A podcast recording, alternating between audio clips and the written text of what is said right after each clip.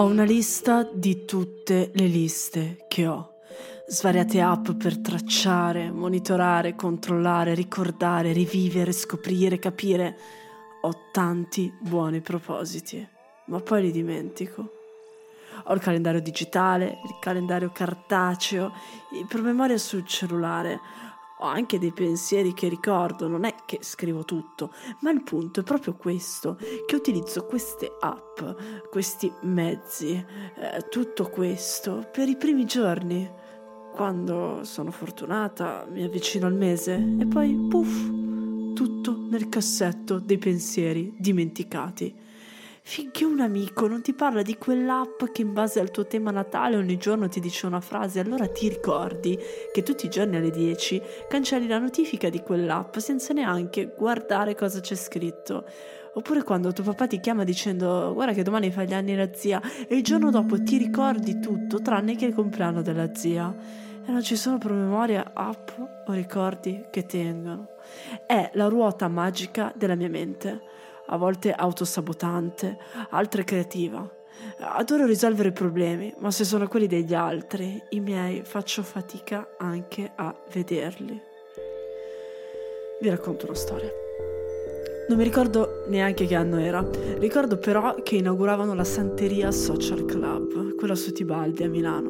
Mi fa ridere che molti posti siano ex concessionari di automobili e sono tutti posti in cui si mangia. Chissà la prossima era quale sarà, magari negozio di musica che prima era ristorante, che prima era concessionaria. Anzi, nel caso della Santeria, se non sbaglio, ha avuto anche il periodo di rifugio per senza tetto. Vabbè, dicevo, ero in Santeria ed era Capodanno. Ci, ci avevano dato un foglio con scritto buoni propositi. Io avevo scritto delle cose abbastanza a caso, tipo finire gli esami, dimagrire ed essere felice. E li avevo scritti proprio come si scrive la letterina di Babbo Natale quando sei piccolo.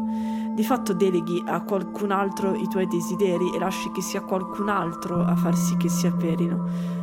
Voglio la pista delle Hot Wheels da montare in sala. Fine. Non c'era il pensiero del in mezzo ai coglioni, costa quanto una settimana di lavoro, i pezzi sono troppo piccoli se qualcuno li mangia, se il gatto scivola, se dopo due giorni ti stufi. Ecco, no, voglio la pista delle Hot Wheels. Ed è così che in quel capodanno, che ad occhio poteva essere il 2016, io ho scritto finire gli esami, dimagrire ed essere felice. Quasi come sfida, no? Quasi come dire dai, vediamo 2017 se fai quello che ho scritto. Dai, dai, vediamo se sei più forte tu o sono più forte io. Ecco, oggi non è Capodanno, ma chi se ne frega.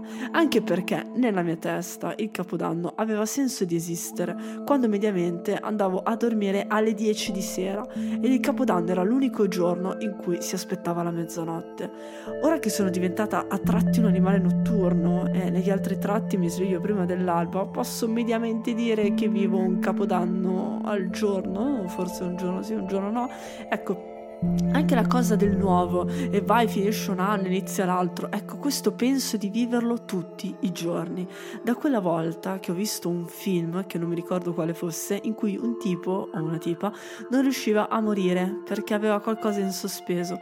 E quindi rinasceva sempre sempre nel giorno della sua morte finché poi forse alla fine non moriva neanche perché il, eh, il premio che aveva, ricevuto per aver risolto tutto era, era, stato vivere, che fa sorridere impegnarsi così tanto a morire per poi essere premiati con la vita. Vabbè, detto ciò, poi chiudo. Da quando ho visto quel film, penso che il mio obiettivo sia ogni sera andare a dormire più o meno soddisfatta che anche se dovesse succedere una catastrofe, io mi sentirei comunque a posto. E quindi scrivo la buonanotte alla nonna, accarezzo i gatti, non sempre mi lavo i denti perché a volte mi addormento prima, però ecco, mi sento una buona persona a prescindere. Quindi, oggi non è Capodanno, ma voglio pensare comunque ai miei buoni propositi, anzi, al mio buon proposito, che è sempre lo stesso, ma ogni giorno diventa più intenso, più sfidante.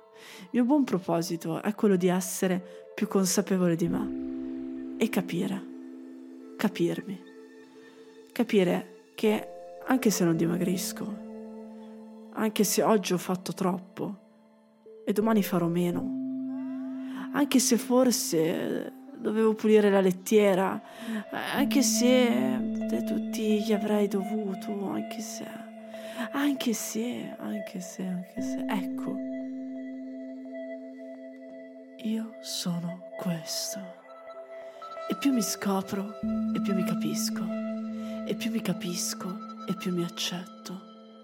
Un ecosistema di pregi e difetti, di buoni propositi che poi dimentico, di sorrisi, di pianti, di abbracci e di carezze, di emozioni e di razionalità.